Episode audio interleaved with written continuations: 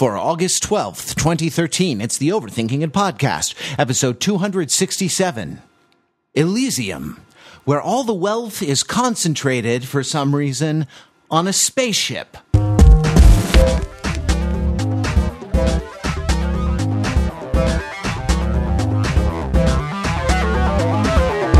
Welcome to the Overthinking It Podcast, where we subject the popular culture to a level of scrutiny it probably doesn't deserve. I'm Matthew Rather from Los Angeles, California. Uh, site of the, the new film starring Matt Damon, Elysium. Uh, and no, Los Angeles is not Elysium. I know you were you were all thinking it, but uh, no, Los Angeles is a uh, crazy dystopia of uh, of poverty and um, and bilingualism, and uh, Elysium is an orbiting space station peopled by Jodie Foster. Uh, so there's and, that. And, and other white people. And yes, several white people and one token Indian and robots. uh, so uh, yes, we're going to talk about Elysium with the panel today. Panel, your question in honor of Elysium, uh, in which Matt Damon dons a robotic exoskeleton suit to... Um, Uh, to fight crime. No, to fight injustice. Fighting crime and fighting injustice, they're they're related but distinct fields, right? Like, because some crime involves injustice. So it's a two overlapping circles Venn diagram wise. It's the Venn diagram that looks kind of like a butterfly, like an abstracted butterfly with circles for wings. Uh, what um, what social ill, what injustice... What uh, violation of civil or human rights uh, will you don a robotic exoskeleton to fight? And how how will the exoskeleton help you to do that? Uh, drink, because he's first in the alphabet, it's Peter Fenzel. Uh, thanks very much, Matt. I appreciate it. I'm glad you brought this up because this is because every man – is destined, has one special fight, one special thing. According, everybody has a nun that tells them when they're a kid that you have one special thing that you're going to do, and only one, and everything else doesn't matter. No, sorry, I get a little caught up in the lore and mythology of Elysium. It's so rich, Matt. It's such a rich texture tapestry of a film um, with so many details that then don't matter. No, uh, never mind. Um, so if you've been paying attention to the Washington U S Court of Appeals, which I know you have, you might have found out in July that uh, there has been a, a terrible injustice, asymmetry even, uh, that is being visited upon our country that needs exoskeleton-oriented uh, recompense. I am, of course, talking about the uh, the stripping of regulatory authority from Amtrak to set standards dealing with the evaluation of late performance uh, due to freight train difficulties that are happening on the freight-owned Amtrak uh, railroad lines that Amtrak operates its passenger service on. Uh, now, you may ask yourself, well, why does this matter? And I'll tell you why it matters. Because rail is the future. Look, Elysium may tell you that the future is a hellscape that is full of really, really close-up shots of mildly crowded rooms and like wide shots of really poorly structured living situations. Uh, but no, the future is rail. And passenger rail, uh, using magnets and other magic, is cleaner and more efficient than air travel in the future. And if if passenger rail is beholden to freight rail companies, uh, both for the safety and performance of the rails and for the standards associated with liability for off-time performance, how are we supposed to get to this bright, brave new tomorrow? Uh, and that's where the exosuit comes in.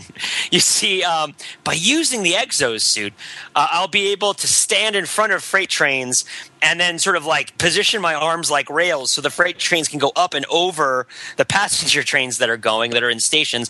And I'll also uh, – it'll be for lobbying. I'll go to Washington with the exosuit and I'll be like, hey, Congressman, check out this cool exosuit. Psh, psh, psh, I'm doing the robot. And they'll be like, wow, that's pretty cool. It's like, dude, let's go to Dave and Buster's. And they'll be like, solid. And so then the whole Congress will go with me to Dave and Buster's, right? And we're like playing skee-ball and I'm getting like six hundred points, right? Because it's like programmed in the exosuit. It's like downloaded into my brain. Like like I hunted down this executive of the skee ball company and I downloaded into my brain how to win a skee ball. And they're like, dude, you're the coolest guy ever. And I'm like, dude, dude. uh, you, you need to deal with the Passenger Rail Investment and Improvement Act of two thousand eight. All right, that needs to be situated. this, this is all great, and I'm, I'm really glad that you've taken this exoskeleton-centric approach to a really pressing policy problem around uh, transportation. Yes. But, I mean, we have all these at-grade crossings, right, that would need to be um, – you know, we need to have to address that issue. We have also the problem where uh, securing real estate rights to right-of-ways to build more rail capacity. It's a very difficult thing to do. How does your exoskeleton-based solution address these pressing issues? Uh Everyone knows that all politics is local and all local politics is pancakes. So with an exosuit, I will be able to make pancakes so fast it'll make your head spin, but not spin so fast that it makes it impossible to eat delicious pancakes. She will do at a series of political fundraisers, uh, community events, uh, fairs, church fairs even, uh, where I'll just be stacking them high. Stacking – you know, this country was built on flapjacks. People will tell you this country was built on liberty, that it was built on freedom of religion, and that it was built on the backs of Chinese railroad laborers. Rail is the future. But it was built on flapjacks, a Paul Bunyan-sized stack of syrupy, buttery goodness built by robot arms. Uh, it's it's dawn. It's morning in America. It, it is morning it is in America. Exoskeleton-suited morning in America. And the exoskeleton, it has a little alarm that plays Higher by Jackie Wilson every time you want to wake up, making sure you're in a great mood every day. Excellent. Uh, all right, Mark Lee next to answer the exoskeleton injustice question. Yeah, we all know that education is a really pressing problem in these United States of America. Um, public education is in crisis. Rare, rarely is the question asked, is our children learning? Is our exoskeleton-suited children learning? um So, uh, you know, the, the t- test scores are down compared to other countries. Uh, you know, the, we have a very, this crisis of confidence in public ed- education. So here's my solution. I'm going to don the exoskeleton. I'm going to fight, on one hand, the uh, the head of the evil, powerful corporate interests that are pushing uh, charter schools down our, in, in pushing them into our communities and destroying our public schools. I'm just going to punch that guy really hard, okay? And then I'm going to turn. It's and, one guy. That's yeah, a yeah, really... yeah. It's one guy. It's one guy. Okay, okay. okay. Hear me out. And then I'm going to, after I punch that guy, then I'm going to punch the uh, the evil head of the teachers' unions who is protecting Uh, corrupt and incompetent teachers' interests at the expense of our children. I'm going to punch that person really hard. Wow, we are crossing okay? sections off the map. Oh, uh, that was see that? That was Wait, a very bipartisan is this, is this... approach. This is a very, you know... Uh, to, yeah, you're alienating, you're alienating... Wait. Is, is is this like a season of twenty-four where three episodes, every three episodes you find a different big bad who's like in charge of the education system? Yeah, yeah, yeah. Okay, so that happens, right? Like yeah. after, after I punch the various big bads, right, then I'll use uh, some software that I stole from someone to reboot the entire education system. And then I'm going to send robots to teach in the classrooms, and they're going to be awesome. Robot, problem solved. Robot teach for America. Well, welcome back, R X three thousand, right? It's like, welcome back, your dreams or your ticket out. I don't know whether that was too the wrong key or just not robot enough or perhaps too robot. Uh, but leave your notes in the comments as to like how to improve our mi- mix of uh, welcome back R X three thousand. I, I think you're getting a preview of uh, of our thoughts on how Elysium treats the very difficult uh, problems that are that are resulting in the income inequality uh, situation that you see in this movie. I don't think we have a very high opinion of it too. I, I will tell you, I feel like the substitute for is going to be awesome after you institute your like, all the teachers are robots, and one of the kids is a drug dealer, and Tom Berenger has come back to exact jump kick vengeance wearing an exosuit. Uh, that are like are Dangerous Minds, like the, the T V show, the movie, too, where Annie Potts and Michelle Pfeiffer are one cyborg that has to like fight ignorance and uh, and give tough love to kids from the streets. I like I like exact jump kick vengeance. I like to think that, that pretty much every abstract noun could have jump kick inserted in front of it, and it would become immeasurably more awesome, right? A, like, hit, a palpable jump kick hit. Right. Oh, you that, mean, like, uh, no, like I'm I, I'm out for I'm out for jump kick justice. I'm under Jump Kick Siege. I mean, you're basically taking Steven Seagal movies and turning them into Jean-Claude Van Damme or Jason Statham movies. This is a right? Jason like, Statham solution to a yeah. Steven Seagal problem. I really feel like the Jump Kick torch has been passed. Uh, really, I think Jason Statham is the current Jump Kick torch holder. I mean, there is uh, there is a Jump Kick equilibrium which is related to the Spike equilibrium, right? Uh, oh, well, every Jump Kick is an equilibrium because when you're in free fall, you're not subject to the force of gravity, right? Because that's how they stay up so long. Isn't that how it works? Yeah, that's that's it's true. Uh, no, that's not how it works. Craziness. Oh, man. All right. Well, what setting I- setting aside the, the question of the, the Nash jump kick equilibrium uh, for a second, I, I want to address um, the problem of income inequality in honor of Elysium, where all the wealth is for some reason concentrated in uh, a spaceship. High above Earth, um, uh, flo- which you can see floating, like a reminder of, uh, I don't know, like a reminder of. I've always thought that it's, you know, it would be it would be an interesting social experiment to turn all the seats in an airplane backwards, because as it is, uh, they they enforce a certain kind of status conscious consciousness and social hierarchy. That is to say, you. In economy, right, um, you are aware of business and first in front of you, and that you're not in there, and that they have, you know, private bathrooms and like, uh, you know, freshly warmed chocolate chip cookies being brought out on China plates and whatnot. Uh, but because, um, you know, economy is behind you, if you're sitting in, in business or in first, you're not aware of the classes behind you. And I, I always wondered what would happen whenever I get on an airplane. I, I always wondered what would happen if we turned the seats around on this, right, on this airplane so that, uh, you know, so that the people in, uh, so that the people in, in the higher classes of service had to have the, the, you know, I don't know, the, the conditions of the less fortunate, uh, in front of them all the time, and weren't able to sort of deny uh, and forget. Uh, they, they would have to see the unwashed masses of masses of coach in front of them. Exactly. Right. You'd have to see me like tossing and turning, trying to find a way to like, you know, sleep on the headrest uh, in uh, in the, the skinny, narrow coach seats with my legs up to my chest.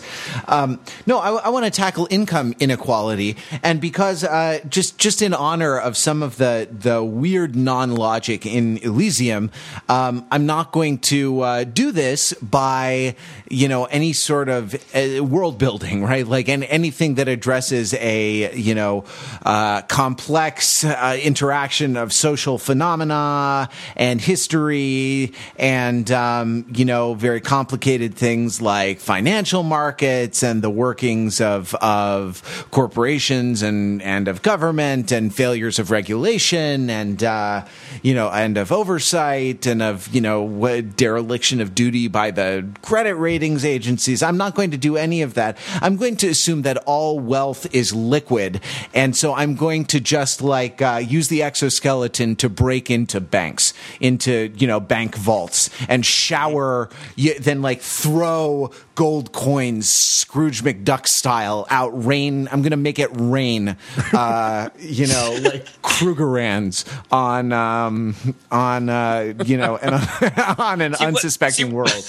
What you need, Matt, is that one, your like left fist needs to have a red lightning laser and your right fist needs to have a green lightning laser. And you point one fist at a computer at the bank and you point the other fist at like a poor homeless guy on the street. And use the lightning to transfer the money that's in the electronic accounts from the computer into the person, right? Like, and you could use iPhone. I was going to say you could do it into the person's iPhone, but then that starts to actually compound the problem that we're talking about of the concentration of income. But um, that's, uh, but yeah, no, totally. If someone get hit, gets hit by a wealth beam, like it totally changes their life forever.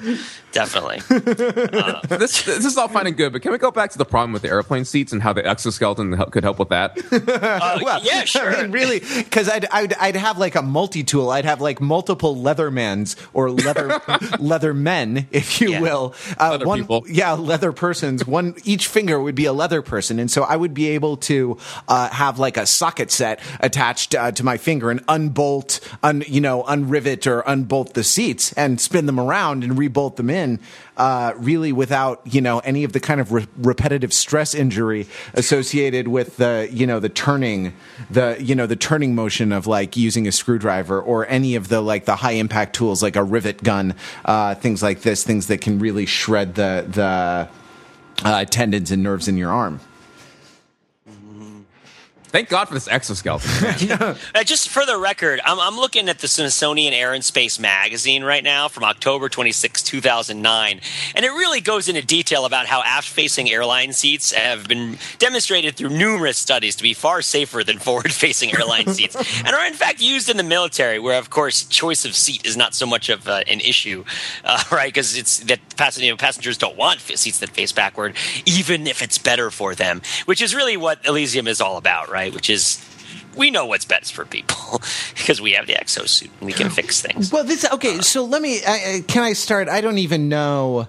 Um, uh, I don't even know where to start, and we'll start in just a second. But I'm. I, I want to, to plug a couple things before we go. Mm-hmm. Um, as as we record this, uh, Breaking Bad is making its return to the yeah. air for the final eight uh, episodes of what I guess is like season five and a half or something, right? Correct. Yeah. So um, I'm I'm catching up uh, in time for doing this uh, in time so that I can at least experience experience the end, because I've been promised uh, just incredible things. Like I think there was a an interview I saw on the internet today with the cinematographer who shoots Breaking Bad, or who is responsible for the look of. Of that show, and um, so I, I I like started binge watching Breaking Bad uh, this summer in preparation for this, because I wanted to, you know, participate in what Overthinking It is doing, and I, I'll hop on once I'm caught up. Um, let me say, the look of Breaking Bad, it, even from the part that I've seen, is amazing. Um, yeah.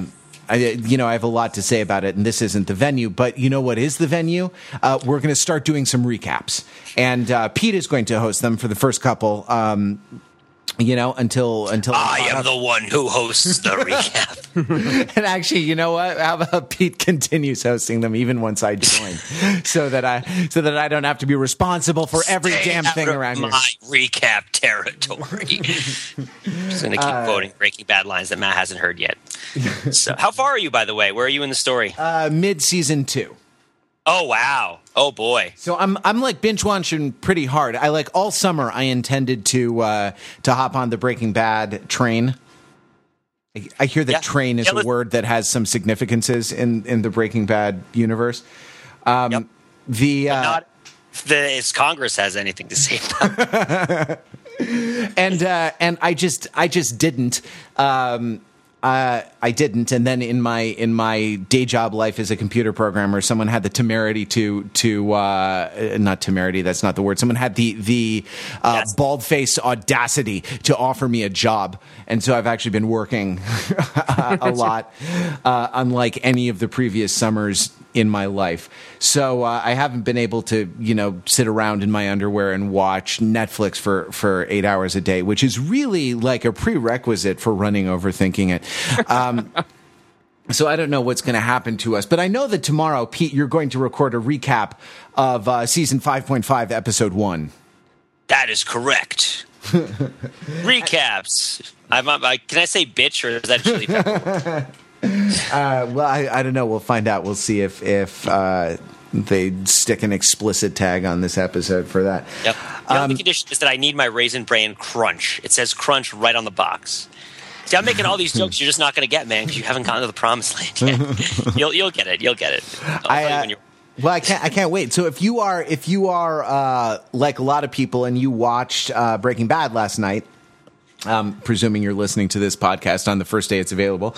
Uh, hey, you can you can hop on uh, and um, so there there are a number of ways you can do this. We're going to record it as a, as a Google Hangout, and then we're also going to make it available as an audio uh, download. And we'll have a podcast going. It takes a couple days to set up the podcast feed through Apple, but we'll we'll have an Overthinking It Recaps podcast uh, feed as well. Um, And you can you can watch it live uh, also, because that's something you can do with Google Hangouts on air. So Breaking Bad uh, recaps, eight of them, uh, coming to you Monday evenings. Um, they're uh, they're starting now.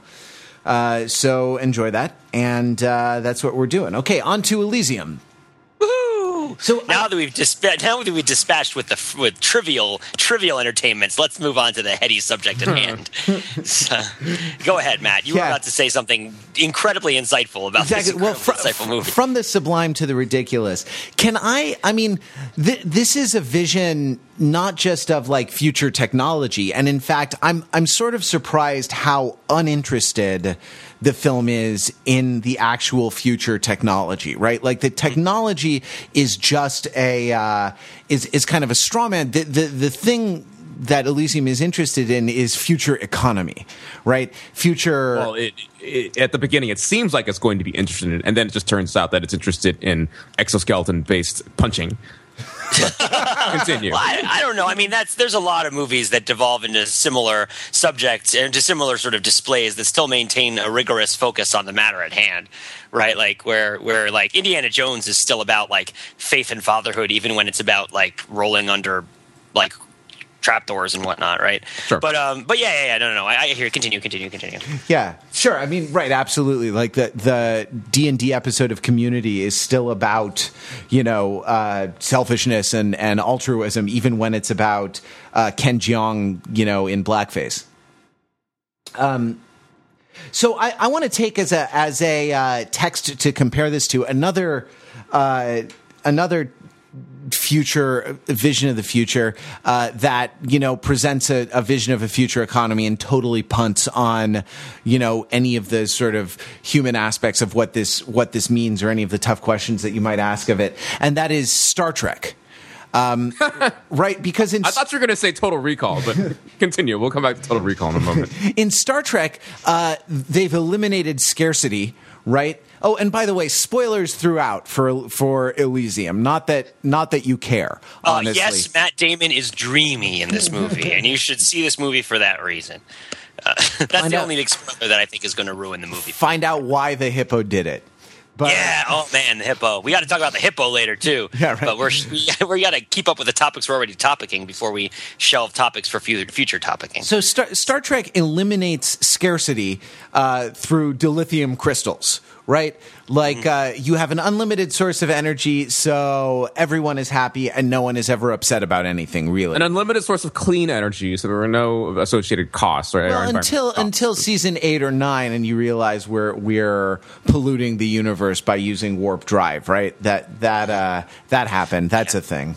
I mean, also the you know, I mean, I don't want to jump too far ahead, but uh, Elysium does have a, a number of striking similarities to the plot of Star Trek Insurrection, uh, but we we don't have to get into that at the moment because it's about like the limited availability of the compounds necessary for their advanced medical technology in particular, and like a small group of people who live in a utopian community because they have access to the medical technology or the medical resources that nobody else has access. Well, okay, so this is the thing that I that I wanted to bring up, right? At the end, they just send all the robots down to to Earth and they fix everybody, and there's no sense that like there's no sense that we're out of energy, right? Like there's yeah, no yeah. there's no scarcity presented yeah. in this, and honestly they're just jerks. They're just just I don't and not even for a reason, just just no. for the sake of being jerks, or just because yeah. that's that's the way it's always been, you know, or or something.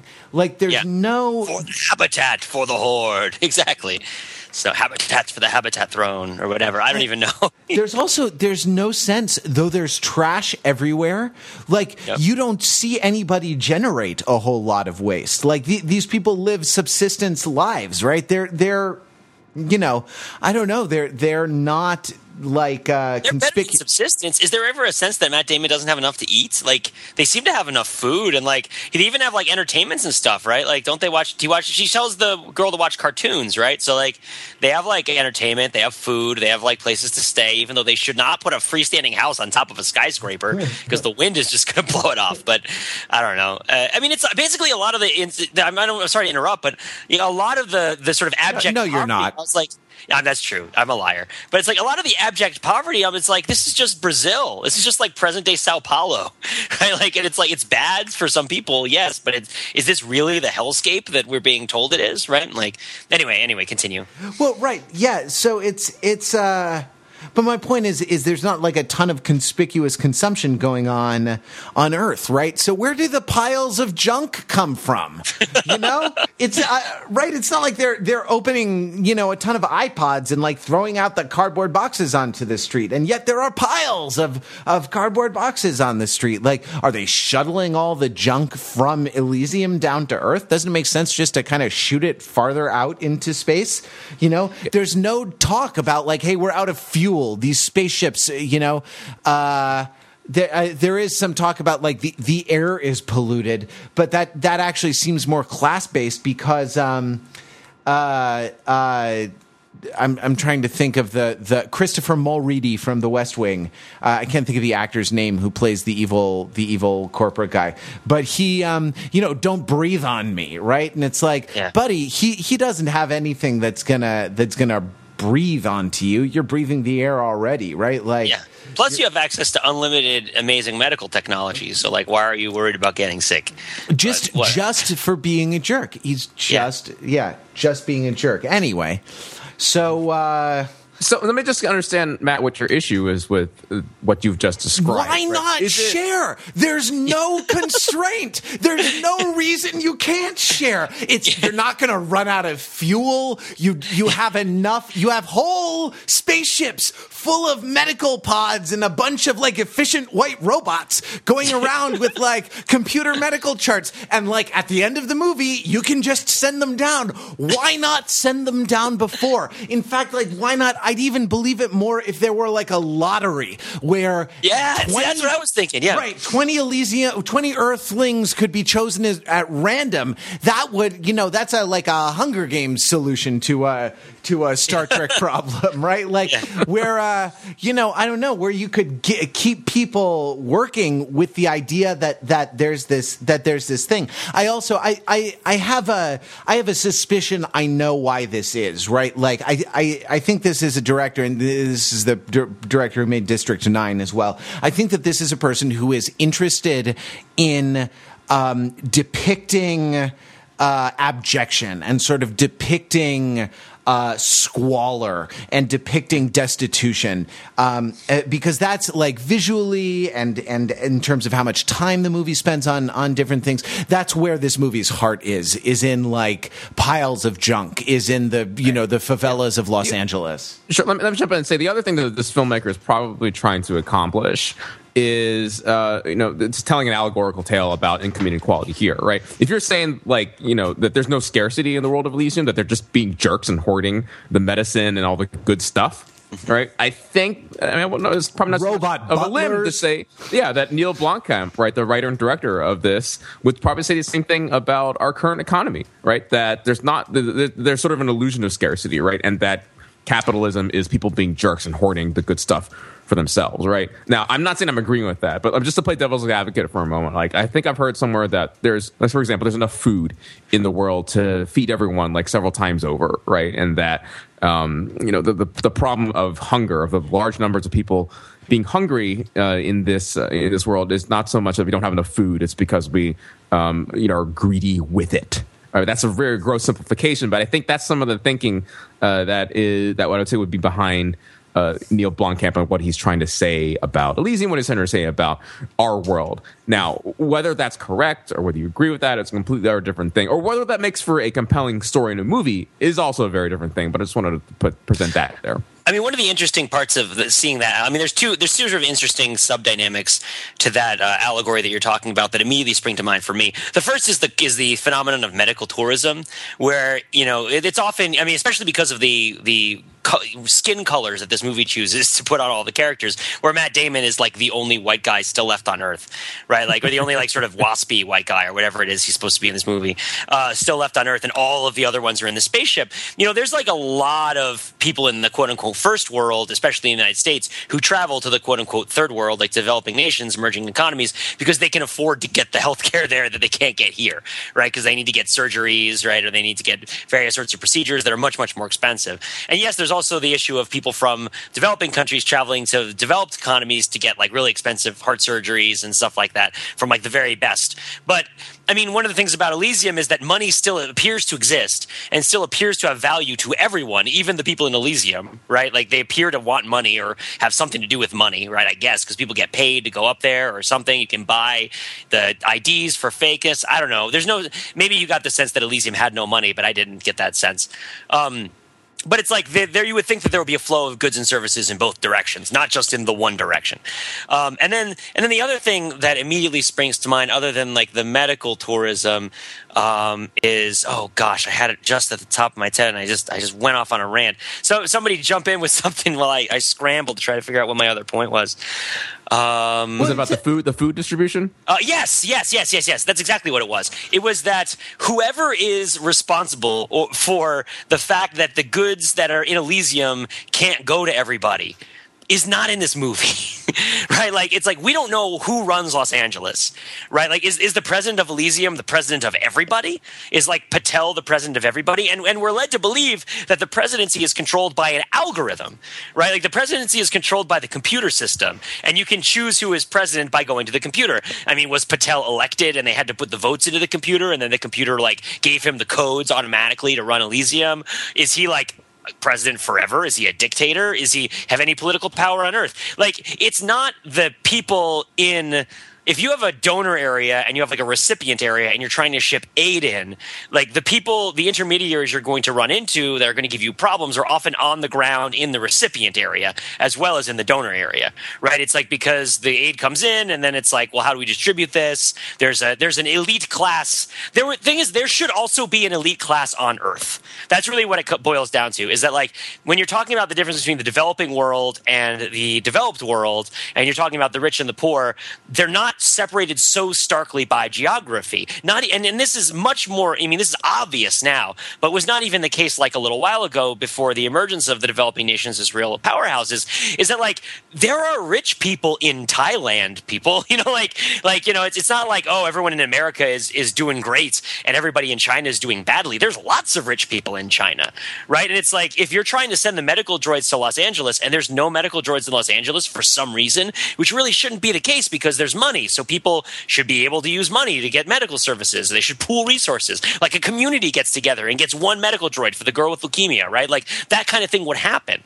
Um, there must be somebody on the ground in Los Angeles who is preventing this from happening. Right. Or has some sort of relationship with Elysium or something, right? Like there's who is, is, is that whole city of like, what, hundreds of millions of people, however we're supposed to believe, is that really supposed to function with no organization at all except for the robots?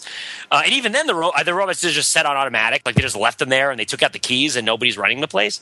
So, I mean, that's the other thing is that, like, he's in, in his depiction of squalor – the writer-director is also kind of referencing, I suspect, a perspective on, well, when you're in the squalor, when you f- are, are uh, of a of the party where you feel like the system is rigged against you, uh, you can't see the people who are rigging the system against you. Therefore, you don't really care about why it's happening to you. You care about the reality of your situation. And so it takes these people uh, who, on both sort of donor-recipient sides, or developing and developed, old world, new world, everything in between, and it makes them into these robots who have no agency, no identity. Identity, no, no names, no voice, right? It's as if they don't exist, even though they, much more than like the random unemployed mercenary, are like the villains of this movie, right? Yeah. Okay, so that was my second point. I did remember it, so yay! There you go. Well, that I mean, that like I, I wanted to know, and it, you know, it's so funny. Like we had this talk about. Uh, We had this talk like two weeks ago on Overthinking It in a think tank about world building, right? And like failures, failures of, of consistency in world building or failures of, of logic. And I was the guy who, who stood up for, for the ineffable, right? For, for qualities of like mystery or of, uh, you know, I don't know, sort of strangeness in, in art as opposed to a kind of syllogistic logic, uh, as though that were the thing that were uh, uh, valuable, right, in, in art. And, you know, the internet was was predictably hostile to, you know, any anything that values the ineffable above, you know, everything is logical positive, positivism. All right. I was going to say above, above the effable. Yeah. Well, in a different sense of the word. Yeah, the, the, the internet is all about the effable. But, um, but or at least you think that they're effable, and you you tell them as such through private messages that are very skeevy and inappropriate. But anyway. Absolutely. I can't so, believe that. I shouldn't have said that. That was inappropriate. I so, um, yeah, wink. Uh, but I... Uh, You know, I don't know, but I, but like for this, like, okay, I'm like great mysteries of art guy, right? Like, but like, I wanted to know a little bit of the logic of like how this, how this society operated. Like, I, you know, and, and to me, it was kind of like, it was a failure of the critique. I mean, it was a failure.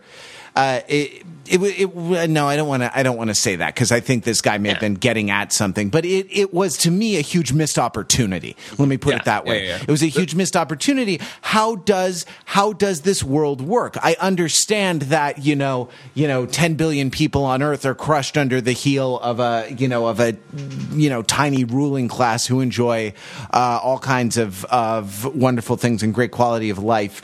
And, uh, you know, aristocratic, uh, everything up in the, up in the clouds. But like, uh, how, how, how in fact are they governed? And actually, let's see, the movie is not called Life Sucks on Earth.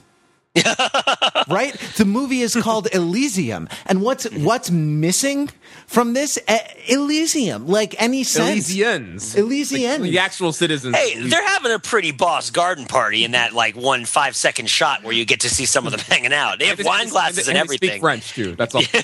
Yes, yes. They all, they're all Davos people is really what they are. That's um, right. Yeah, yeah, exactly. Well, that's, I mean, and I wonder like, I wonder...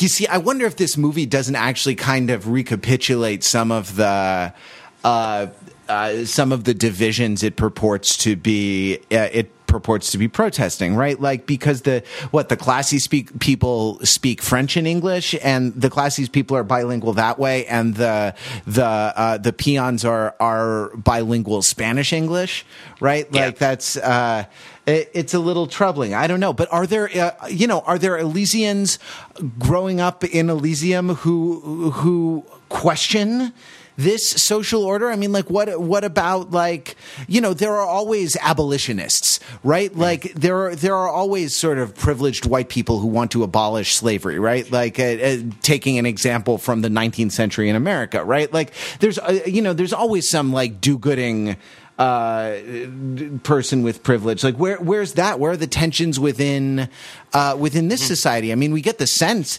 between, you know, between Patel... And and please, like, come on, right? Like, uh, I, I just I want to shout out to that uh, to that actor whose name I just IMDb'd. Uh, I know him from Warehouse thirteen, which I watch, but uh, his name is is Farhan Tahir, and um, he uh, plays President Patel. Um, I'm, I'm sure his first name is Sanjay, right?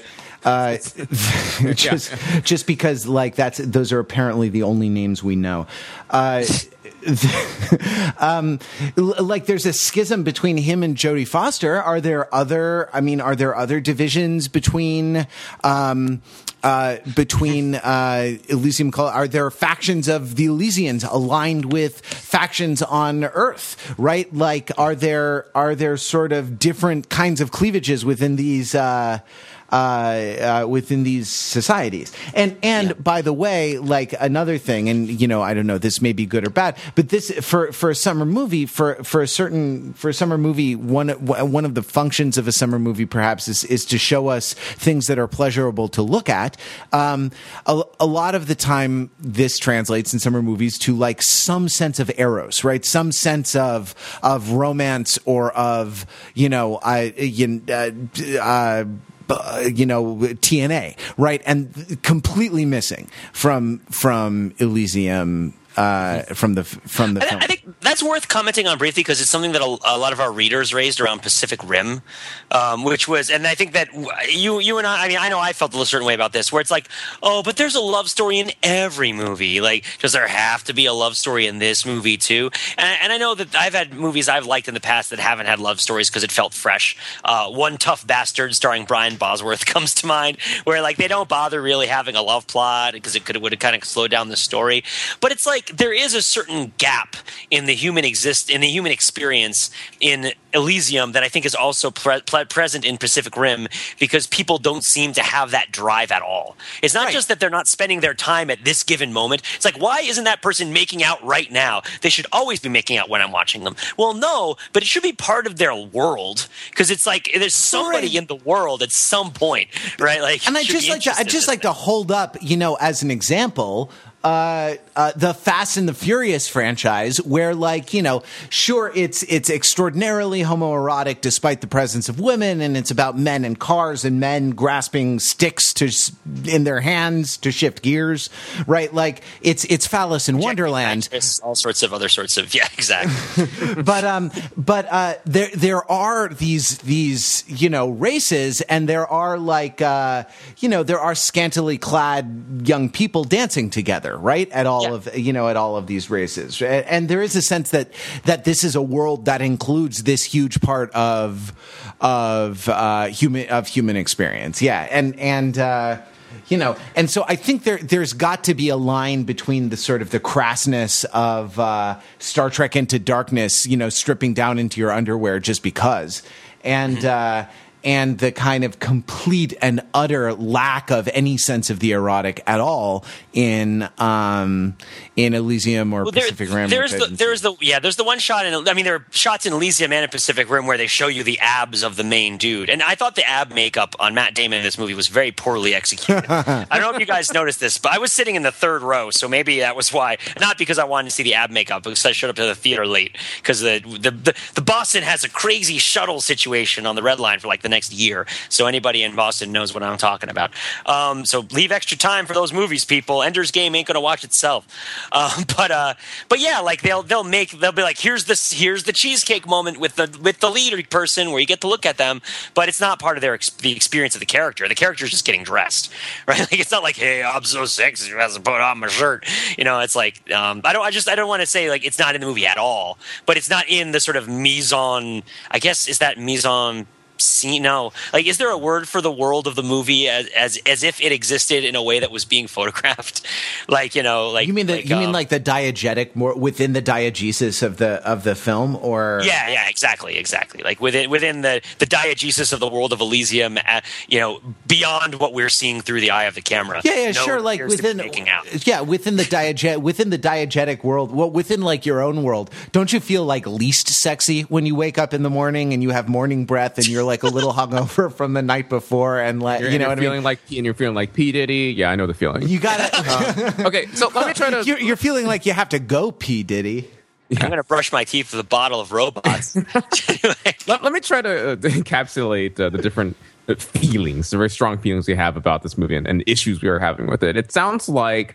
Um, both the real-life issues we have around income inequality and social injustice and the in-story depiction of social inequality and injustice are not um, well, are not done justice, right? They sort of aren't given the treatment that we feel like they deserve, especially with the uh, kind of laughably uh, uh, you know, punch-tactic and, uh, and Independence Day-esque uh, solutions to these problems. Right. Uh, Independence uh, Day had a pretty complex, multi-phase solution to the alien problem.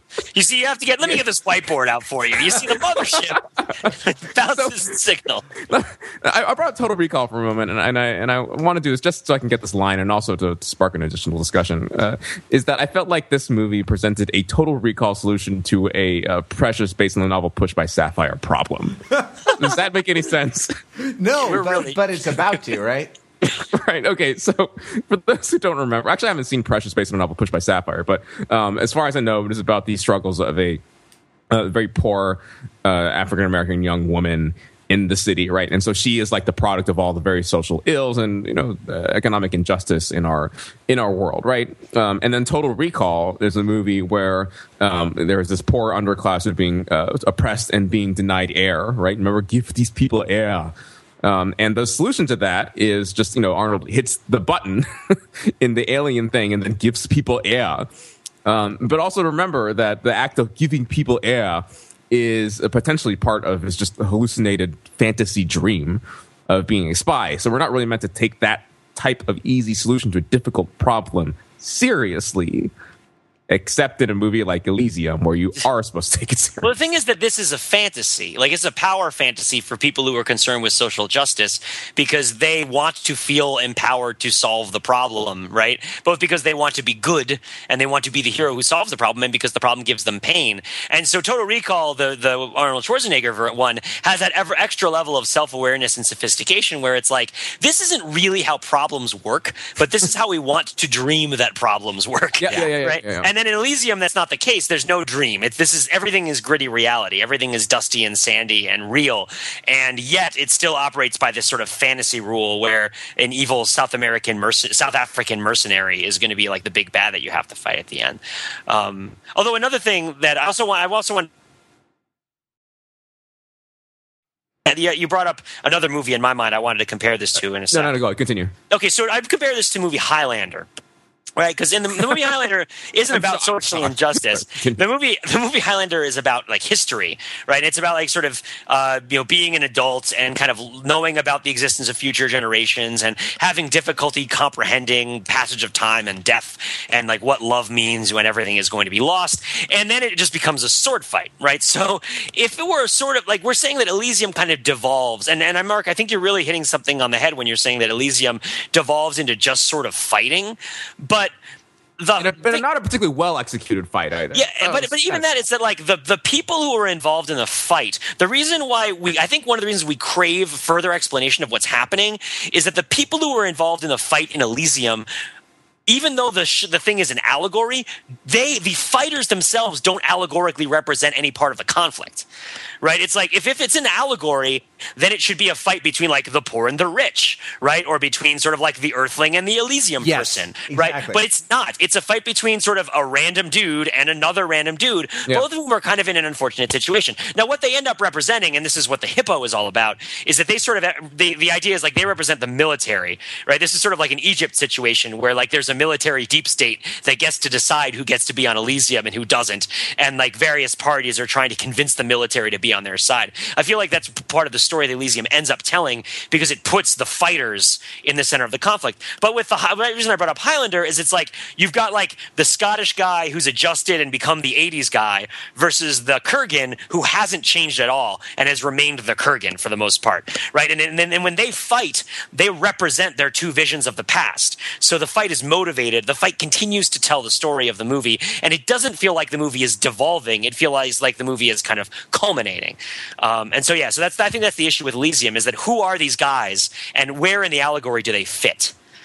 Um, actually, no you know what? You know what? Actually, just hearing hearing that, you know, it makes me think about um, a film, and this is going to come way out of left field, but it, it makes me think about Do the Right Thing.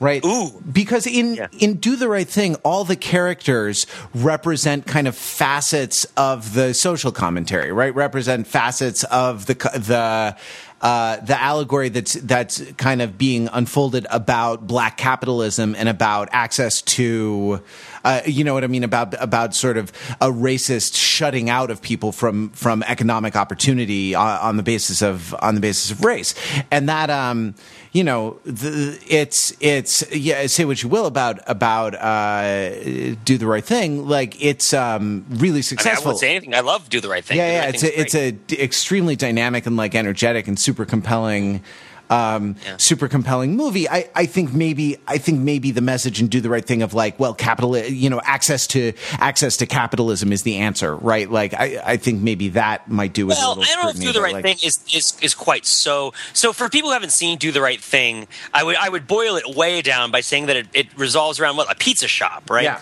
Like a pizza shop that's owned by an, uh, an Italian family that's owned it for a few generations in Bed-Stuy.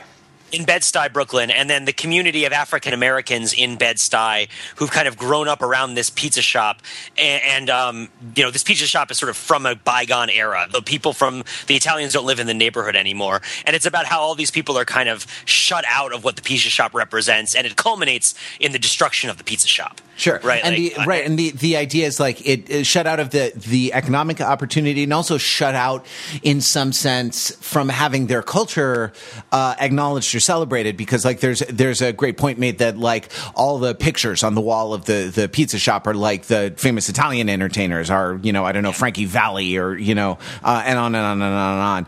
Um, that, uh, uh, you know, where are, where are, we're, we're the customers. I mean, we're the community. We're the, the people supporting this business. Like, where where's our, why, why doesn't the world look like, um, why why don't the walls look like the world that I, that I see around me? And actually, let me, let me say something for, for Elysium.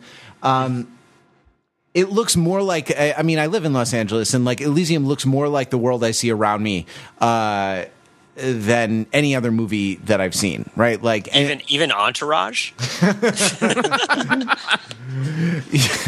Yes.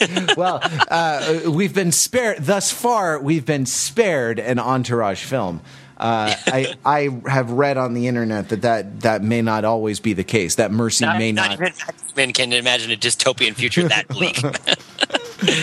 um, yeah. Uh, so I uh, right like the the the fact that that like. You know what? Spanish is spoken, like, by a lot of people a lot of the time. And actually, you know, uh, as a white guy getting by in Los Angeles, you would do well to learn. Um, you would do well to learn at least, you know, day-to-day Spanish to be able to um, to be able to get by. Like, you know, you're going to look at a lot of screens and a lot of rooms and a lot of uh, uh, a lot of stuff, and and uh, you know, and see an ethnic makeup that's a lot more like the the actors uh, in Elysium. And I, I appreciated that because it's. You know, it's not just it's not just that uh, actors of color are underemployed in Hollywood blockbusters. It's that, like, the world I see on screen sometimes, especially, you know, especially in movies where, like, the social message is at the fore. It, you know, it would be nice if the world I see on screen resembled in some respect uh, the world I see around me, as you know, as I live my day to day life. And and here uh, here in Elysium, sort of uh, th- that was true, I think, for the first time. Does your yeah. vision of Los Angeles also include a nun who is telling you about the great future you have and your destiny to do great things? Let's talk. Let's talk about nuns. Yes, please. Let's do. uh, so, Pete, you um, you tweeted or Facebooked something something very interesting before uh, or, earlier I think it was, today. This was my email to the podcast. Oh, right, right, right. right. Sorry, you, you in, sent it around the, to the list.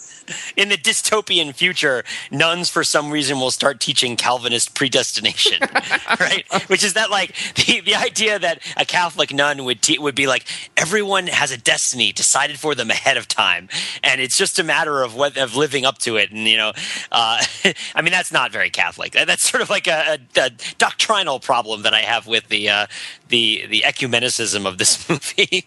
um, uh, well, Pete, but yeah, but through, it's, through faith, up? you know, sola fides, right? Like through. Faith in robots and faith in robots alone is man saying. Okay, so this is one of this is like the big. I think is a, a bigger, almost a bigger problem with Elysium than the fact that the central conflict in an allegorical movie, uh, the parties don't represent major forces in the allegory, right? Like, like a problem that's almost as big as this is that Elysium, I feel like, has been script doctored, or somebody sort of advanced script doctored it. Uh, and we were reading that great David Lindelof piece in The Atlantic, right? Uh, we were all talking about that. There's a great piece where he talks about writing blockbuster movies, and he says that, like, once you get over a hundred million dollars, the stakes have to be saving the world. Right, uh, and, and it's like, okay, I guess, you know. Um, and he talks about how what in, in what World War Z or whatever, or just Star Trek Into Darkness, he had to, like, have the spaceship crash into San Francisco for some reason.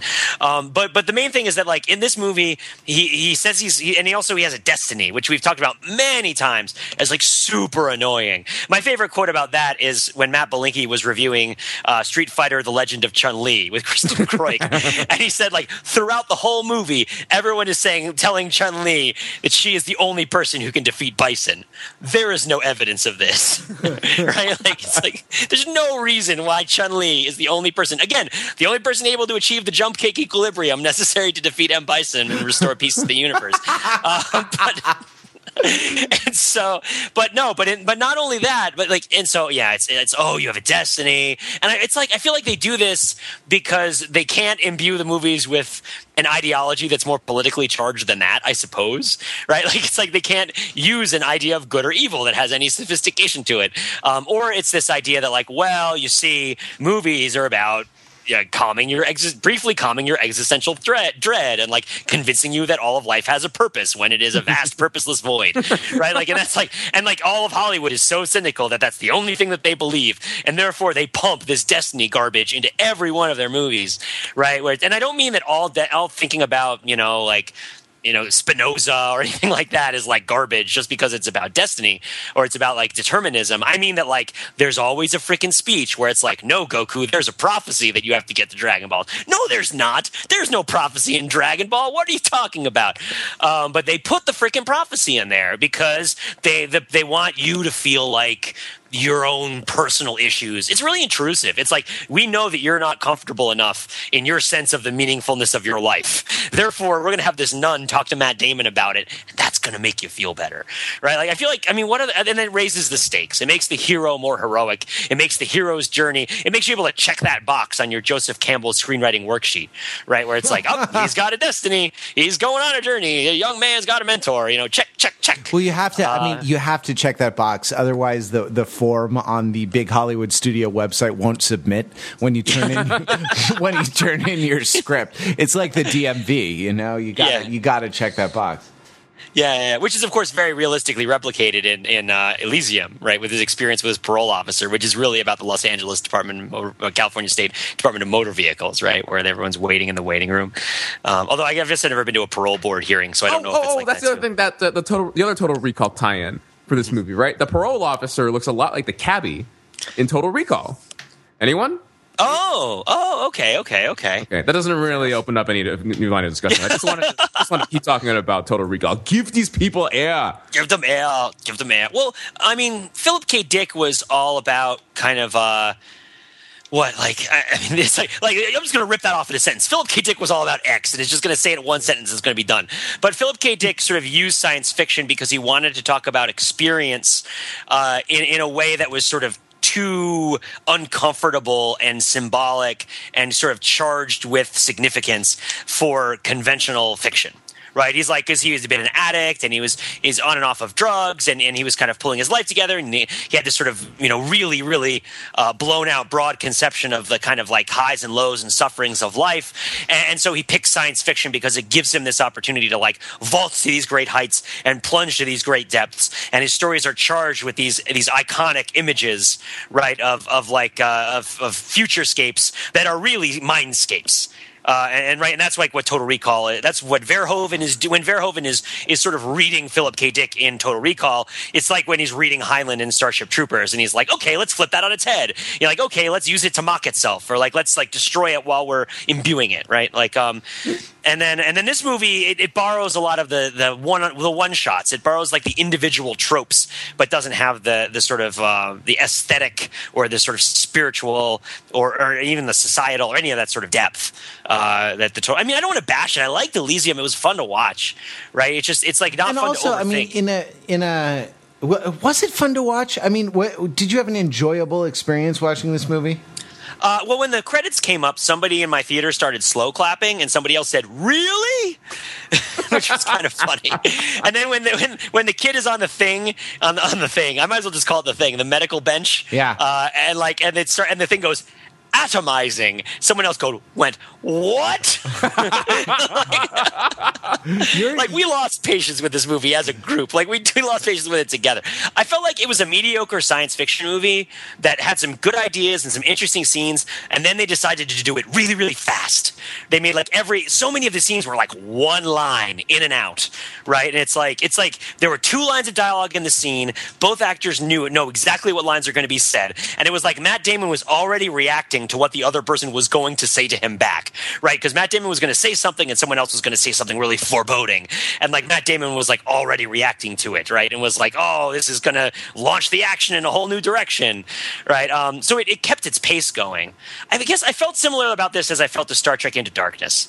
Um, which made me want to go home and watch Wrath of Khan immediately, and we podcasted about that, right? Which was that, like, while I was watching it, it was going fast, it was interesting, like, I did care about the characters, I thought Matt Damon did a good job, you know, a lot of the scenes were pretty, it was well composed, the music was good, the pacing was good, and then when it's all done and I start thinking about it, I'm like, but this is kind of garbage, right? Like, not a lot of this satisfies me, you know, and, like, I was kind of like, the excitement propels you in a direction of, of wanting a satisfaction from a movie that I felt like the movie Uh, didn't didn't fill. I don't well, know. What I do you think? I, I, I mean, I'm with you on that. Yeah, and just quickly, um, there's the, the one of the most recent Film Crit Hulk articles uh, is actually about uh, Man of Steel and describes exactly this problem. Right, yeah. Very pretty to look at, well put together. Um, you you know you care about things here and there, and it's overall entertaining, but leaves you feeling very empty at the end of it. Sort of the, the, the it's it's far less than the sum of its parts. I mean, I, Matt, Matt, I, you seem to, I mean, you no, seem to want for me, this this movie, like, like I feel like it failed me on a very basic pleasure level, on a very basic, on a very basic hedonistic level, right? Like, I so I saw it. I, I've been going to this movie. It's it's funny. I've been for for other reasons. I've found myself in Hollywood, California, a, you know, a, which is I, I don't. It's not an incorporated city. I think it's a neighborhood of Los Angeles. Uh, that, the, over the weekends, and so I've been going to see this in like the family. fanciest theater we have, and I've been like shelling out twenty bucks per movie ticket for every film that we've we've uh, discussed on the podcast, and so I've been seeing them in really excellent conditions of uh, conditions of ex- exhibition with, you know, gourmet food and, you know, hot artisanal coffee flown in from, I don't know, from the favelas of Brazil or whatever. Um, And uh, so I was watching this movie in the Cinerama Dome. And uh, if you don't know where the Cinerama Dome is, you can you can Google it. I'll just say that it, it features in the title sequence of Entourage. Uh, it's a, you know, enormous theater. Um, Do you think it'll make Entourage the movie, or is that one going to be in space for no reason? uh, so you know, so I saw this on an enormous, and if you know um, about the, if you're you know a nerd about like projection formats, Cinerama is a widescreen format that I think involves multiple cameras, and like The Wild Bunch, for example, is shot in Cinerama. You can Wikipedia it because you know we're all three clicks away from being an expert on every damn thing these days. Um, was The Hustler in Cinerama? Or was that even in a bigger format? I don't even know. I'm, I'm not oh. sure they got bigger than than Cinerama. Cinerama is the is like super wide. Anyway, so there's this giant dome, like planetarium looking kind of thing. And so I saw this on a giant dome, and like all the shaky cam fighting, all the like the the handheld jiggly jiggly stuff. Um, that stuff like makes me sick to my stomach. And I I like I I was not I I did not like enjoy looking at the screen during this film, right? Like, I also didn't enjoy the experience of listening to it because, brom, brom. yeah, yeah. Pete, you mentioned you liked the soundtrack, but I complained about it on Twitter earlier that uh, it, it suffered uh, over preponderance of brom, brom. I suppose maybe I just like the melody of that wonderful South African actor's voice as he played his his high pitched evilness. Maybe oh, that was the Sharlto Copley. Sharlto Copley, Copley. I should remember Copley. That's an easy name for a Bostoner director. I didn't. I didn't like Sharlto Copley being in this movie mostly because it just reminded me so much of District nine and how this movie was not nearly as good as District nine. um, it's quite that simple for me. And and Fair it's enough. It's something that I've shared with, like, I talked about it in World War Z, right? Like, I didn't enjoy the experience of watching World War Z or Man of Steel, honestly, or Iron Man three, or uh, I liked Iron Man three. I thought was good. You didn't like Iron Man three? No, I liked these movies, but the experience of watching them was like the experience of like getting worked over by Olga, your masseuse, right? Like, or like right? By, I mean, did you feel a profound sense of relaxation that you didn't want to tell your friends or family? No, I about? felt like I was getting barraged. I mean, I felt like I was getting barraged and pummeled, right? I mean, yeah. Maybe worked over by, you know, I don't know, a bunch of guys who are extorting you for protection money or something like that. Like, I, you know, like, ah, pay us to twenty dollars. Uh, no, let's do, what shall we do? Let's do stereotypical Italians in honor of Do the Right Thing. Hey, uh, pay us the twenty dollars or we're going to bomb you some more. Right? Like, like it, it, the, the sensory experience just on a very basic level of hedonistic pleasure of watching these films is not... I, I, I don't know. At least it doesn't. It it is in tension with things that I value in movies. And like a, a couple weeks ago, we watched something, I forget what exactly it was, but it had as a trailer to it, The Secret Life of Walter Mitty, the, the Ben Stiller um, movie. And there were a couple of shots that were uh, that was R I P D I believe. Oh right? yeah, right. yeah. The gift that keeps on giving was our, secretly the best movie of the summer, which will continue to rise in our esteem. You know time. What? R I P D had a sense of of fun. You know yes. what I mean? Had, like, right? Like had a sense of like pleasure. It was trying to construct something that was pleasurable to experience. Um, mm. w- which I demand for my twenty dollars, right? Like uh, the. Um, Yeah, uh, the the a couple shots, like there was an overhead shot in The Secret Life of Walter Mitty, and then just a couple of things that were so interesting, so well composed, so well photographed, that it made everything that that uh, came after look. Um, I don't know, look look pedestrian, right? Look banal. And and it's been the case uh, it's been the case also like uh, for for a lot of these summer movies that not only do I feel sort of barraged, do I feel pummeled, um, do I feel like uh, uh, worked over and not in a not in a pleasant way. I, I suppose not like Olga uh, giving me a, a, a profound sense of relief that I'm kind of embarrassed to tell my friends about. Uh, not like that, but but um but working me over in the sense of like uh, sensory stimulation to the point of, of kind of pain and, and unpleasantness. But there's also been something visually, um, and and I, I don't know, just there there have been failures of imagination that, that make them boring in some in some sort of profound way. And maybe that maybe that gets at the, the larger unpleasantness that you're talking about of like feeling like feeling like I don't know, as overthinkers, you, you we want this art form even in its even in its crassest form, to, sort of to nourish us or to, you know what I mean, to provide us with with something that that we find valuable, that we can enjoy, that we can sort of chew over together uh, as friends. And and it's just been a, a, a, a big failure of that for me this summer, largely. Even even the movies I liked, and, and I liked Star Trek Into Darkness, and I liked Iron Man three.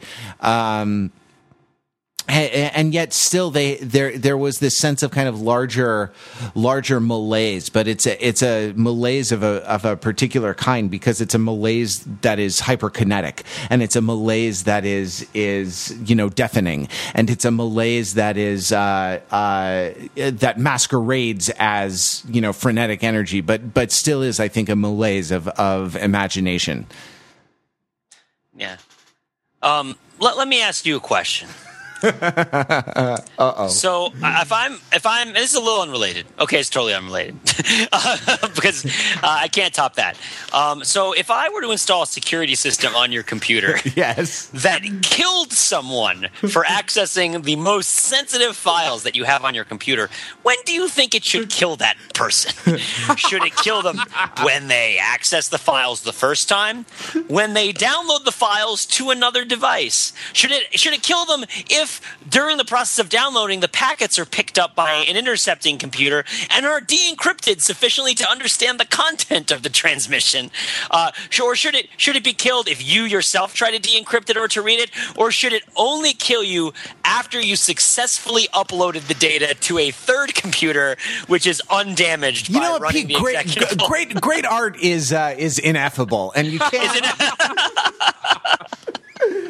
It's mysterious. It's it's yeah. full of mystery, and you know.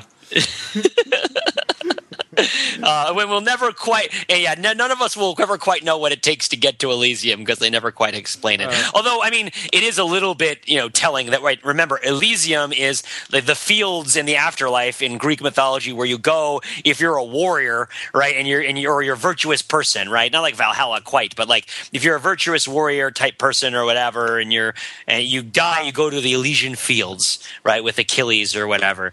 Uh, so, is it to be understood that Matt Damon went to Elysium when he died because he like was worthy in the pursuit of his destiny, um, or is the movie not even quite stretching that far in the pursuit of its Greek metaphorical title? Well, the Catholic nun told him that he had to fulfill his destiny, so uh, yeah. hopefully he went to Catholic heaven, right? You know, with to, to, to chill with the nun. Uh, they don't call the movie "Going to Catholic Heaven, Chill with the Nun," Mark. They call it Elysium.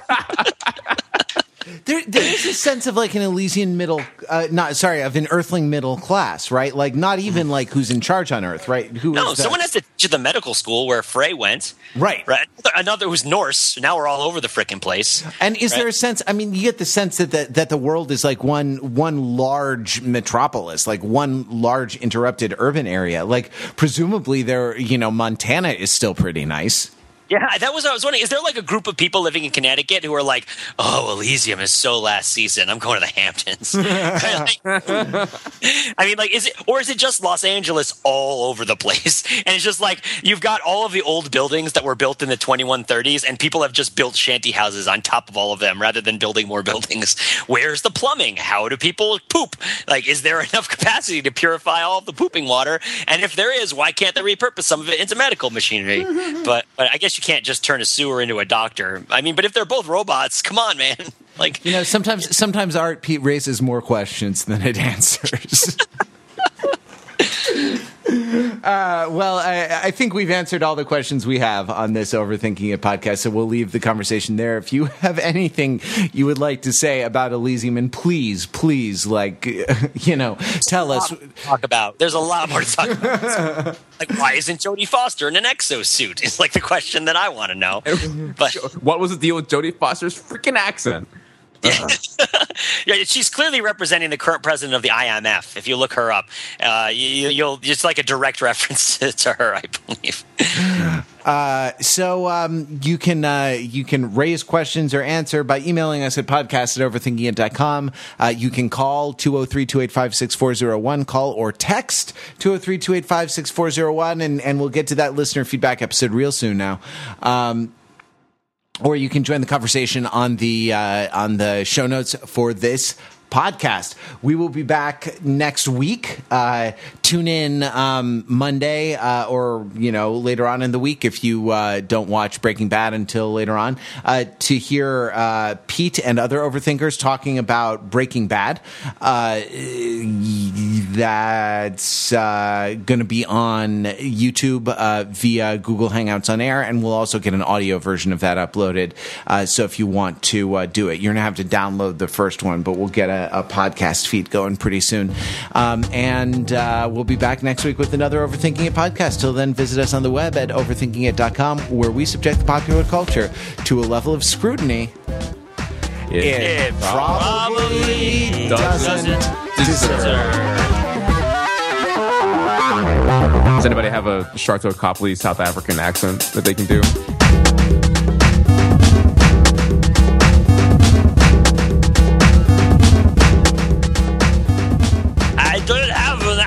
For this, but I am going to fight you with the robot suit. I've got the cheeseburgers for everyone that I got from the Wendy's. Let's have a study break.